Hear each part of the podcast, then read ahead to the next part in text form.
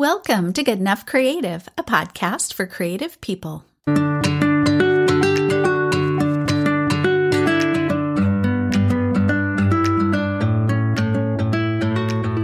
Hello again, my friend. Welcome back. I'm your host, Marie Green, and today we're talking about self sabotage. Being creative is such a deeply personal experience. So much of who we are and what we care about finds its way into our art and into our lives. But lending ourselves to the creative work we love can sometimes come with a little baggage. Sometimes the thing standing between us and living our best creative life is us. Was this episode partially inspired by Taylor Swift's song Anti Hero? A little bit, yes. In this song, she says, Hey, it's me. I'm the problem. It's me. And when it comes to creativity and self sabotage, our biggest obstacle really might be us. Today, I want to talk about 10 ways we can get in our own way as creatives and how we can stop sabotaging ourselves. Number one, self talk. How we talk about ourselves and to ourselves about the things that we create matters. It influences how we feel about what we do and about ourselves. And it can influence our mood throughout the day. What we say when we speak can help manage how we feel. So if you're criticizing yourself or your work, you're not going to feel great about making time to do it. Self talk is a great way to manage what you're feeling, but it's important to make sure that you're talking to yourself the way you talk to someone you care about. Often we are our own worst critics. Number two, having unrealistic expectations. Expectations are tricky. As an optimist, I try to always expect the best, but sometimes what I think will happen and what actually happens are not one and the same. Can you relate to that? Managing your expectations requires flexibility. We have to accept that our best effort is good enough, even if the outcome is not what we hoped. Having unrealistic expectations is one of the surest and fastest ways to sabotage ourselves. But we can escape disappointment by learning to be more flexible in our thinking and by recognizing the lessons rather than focusing on what we wished would have happened. Anytime we believe that we need a situation to turn out a certain way in order for us to be happy, we're setting ourselves up to be disappointed. It doesn't mean we can't go into the next project with optimism. In fact, I hope we do. But if something goes sideways, we can lean into our own resilience and recognize the opportunity for learning. Sometimes I see knitters who jump into a project expecting it to be easy and then feel frustrated when they hit a few speed bumps or when something doesn't turn out the way they expect. But what if instead of expecting it to be easy, we just expect it to be fun? Even hurdles can be fun when it comes to creativity because it means we get the opportunity to problem solve. You get to be your own hero as you find your way through the unexpected. We won't always get what we expect, but we can turn any experience into a positive if we try. The third way we sabotage ourselves creatively is that we listen to someone else's voice, specifically a negative voice, instead of our own. Maybe someone in your life said that what you're making isn't good enough, or that giving yourself time to pursue art is frivolous, or if someone said you're wasting your time, there are countless ways that other people, without even really meaning to, can become the negative voice in our heads. But so much of what other people say to us is just their own projection. When someone feels inadequate, they'll project that onto the people around them. Inadequate people want other people to feel inadequate too. Misery loves company, remember? When it comes to creativity, the loudest voice you hear should be your own. Do you believe that your art matters? Do you believe that it's important to make time for art in every day or every week? Do you see the value in the time you've spent creatively? Strengthen your own voice and practice positive self talk so you can drown out the negative voices that might otherwise try to discourage you. Number four, being closed off to learning. We will never arrive at the finish line of learning. We'll be learning until the day we die. Every single day, something new will cross your radar and it'll be brand new information. Or maybe you've heard it before and you forgot, so it'll feel new. But what happens to us is that sometimes we can start to feel pretty set in our knowledge and be a little bit resistant to finding out that there might be new ways of doing things. Believing that we already know everything we need to know crowds out any opportunity for new information and learning that can expand our experience. When we become closed minded to the idea that there's anything left to learn, we really close ourselves off from growing creatively. Being creative and living a whole creative life requires us to be open to new information and open to growth we have to believe that there's more to learn because there is, and also because that's how we continue to evolve as makers. It's how we become better, more interesting, and more inspired versions of ourselves. As soon as we believe there's nothing left to learn, we will stand squarely in the way and keep ourselves from moving forward. Number five, being unwilling to get out of your comfort zone. Oh, comfort zones are tricky, right? We love them because they're comfortable, but they can be sort of a cozy little prison. Being comfortable feels good because it's a space where we don't have much, if any, resistance. It's easy, it's familiar. But one of the quickest ways to sabotage ourselves as artists, makers, and creatives is to stay too comfortable for too long. If it's been a while since you stretched, since you did something new and unfamiliar, then ask yourself if it's time. I love to do the things I'm good at, but I don't know that I would grow very much if I just kept doing what I already know how to do. It's when I expect myself to stretch and when I try something I've never tried before, when I decide I'm going to learn how to do this challenging new thing, I have to confront new and uncomfortable feelings.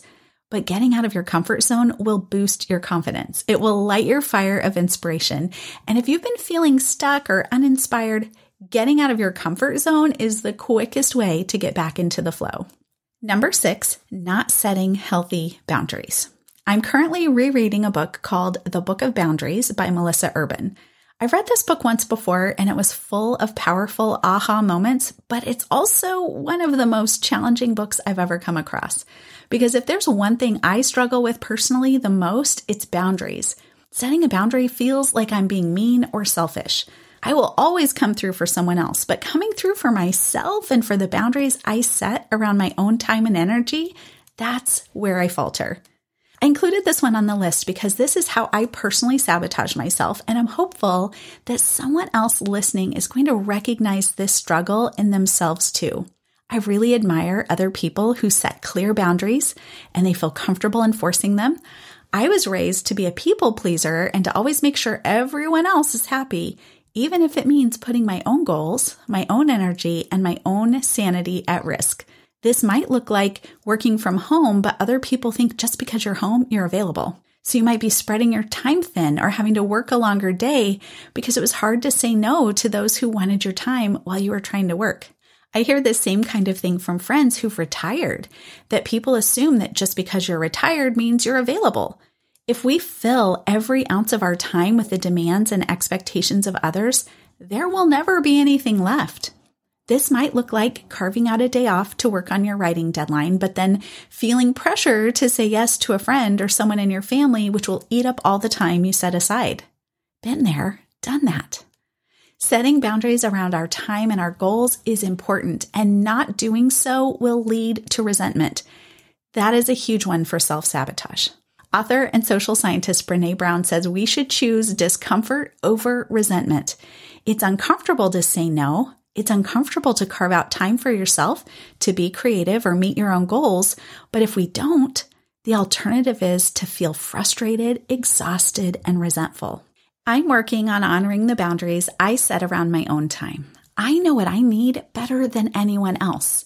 And you know what you need better than anyone else. We know what it takes to bring our best selves to the people we love and care about.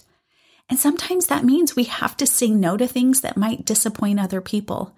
But the people who will be most upset about us setting boundaries are the ones who most benefit when we don't have any whether it's a boundary around your time for art, around your time for journaling, around your time for a nature walk or practice or reading or whatever it is that will fill you up and help you show up in your life in a bigger way, that time matters and no one else will carve out that time for you. Number seven, comparing yourself to others. When I was a younger maker in the pre internet days, it never really occurred to me to compare anything I made to anyone else. I never really thought about it. I thought I was making things for the joy of it and because I liked to keep my hands busy. It helped that I also didn't know anyone else who did the same things I did. So there was technically no one else to compare myself to. So yeah, that works pretty well. But then Instagram and Pinterest and all the things. Do you ever look at all the amazing things that other people are making and doing and posting and you feel like yours doesn't measure up? Here's the truth about comparison culture. When we compare ourselves to other people, we're comparing our backstage messy blooper reels with the front stage highlight reels of everyone else. Most people aren't posting their failures or the ones that didn't work. They're posting the best angle from the best result.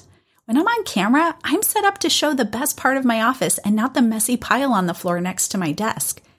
Comparing our behind the scenes because you know what you're going through, no one else knows, so we see all that behind the scenes stuff.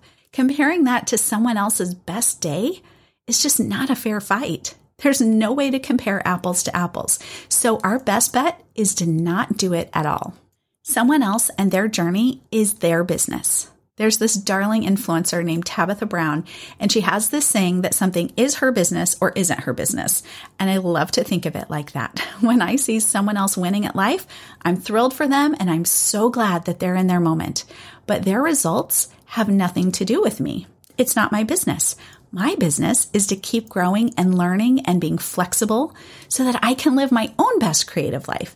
Comparison really is the thief of joy. Number eight, being rigid. Expecting the best is great, but not everything will turn out the way we hope. If creativity is anything, it is unpredictable. Sometimes that means it's messy, sometimes that involves surprises, and more often than not, it means getting a different result than we might expect. Being inflexible is a great way to sabotage yourself. It will set you up for disappointment and frustration and make it a lot less fun to experiment. It's hard to let yourself be new at something if you expect perfection. We have to imagine ourselves in the kind of creative playground where it's okay if we fall off the swing sometimes. Just don't break a hip. The more flexible you can be with yourself, the more flexible you'll be with others too. Number nine, taking things too seriously or not seriously enough. These are two sides of the same coin and both lead to self sabotage. Taking things too seriously might look like expecting perfection and feeling like a failure when something doesn't work out. Not taking things seriously enough might look like deciding to knit a sweater without knitting a gauge swatch. You might have heard me talk about this in a recent episode. If you're not a knitter, a gauge swatch is this little test piece that you make first to make sure that your sweater will fit. I can't tell you how many people have told me they're just going to throw caution to the wind and start right into the sweater, but then they're frustrated and disappointed when they get to the end and it actually doesn't fit. The quickest way to sabotage yourself is to skip important steps that you know, even if they're tedious and maybe you don't want to do them, you know they're how you can help yourself succeed. Skipping those is a surefire way to set yourself up to fail.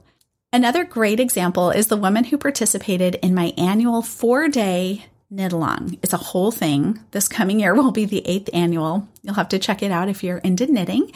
And the pattern I had designed had an unusual little stitch detail. So I created a tutorial video to show everyone how to do it.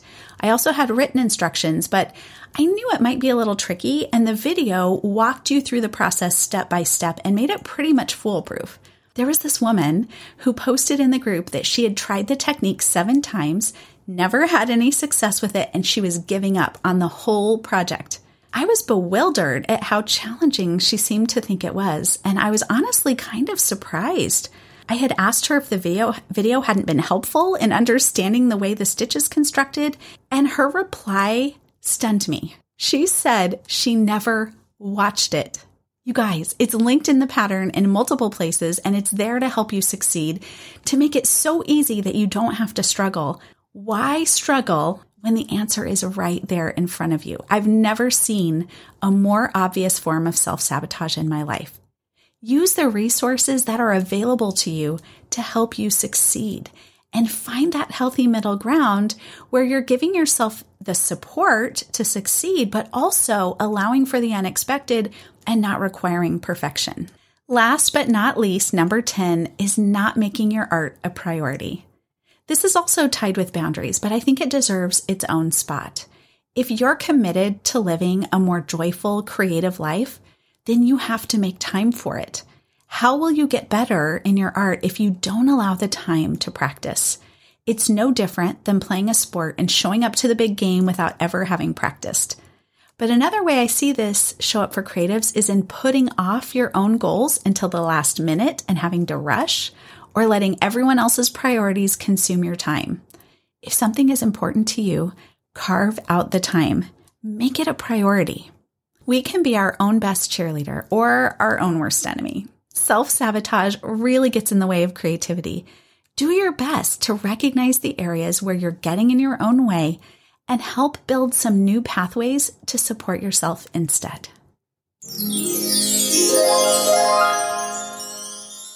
If you love this podcast and would like to support the show, please consider becoming a premium subscriber like Karen, Patty, Diane, and Krishna. Thank you so much for your support. Until next time, my friend, you've got this.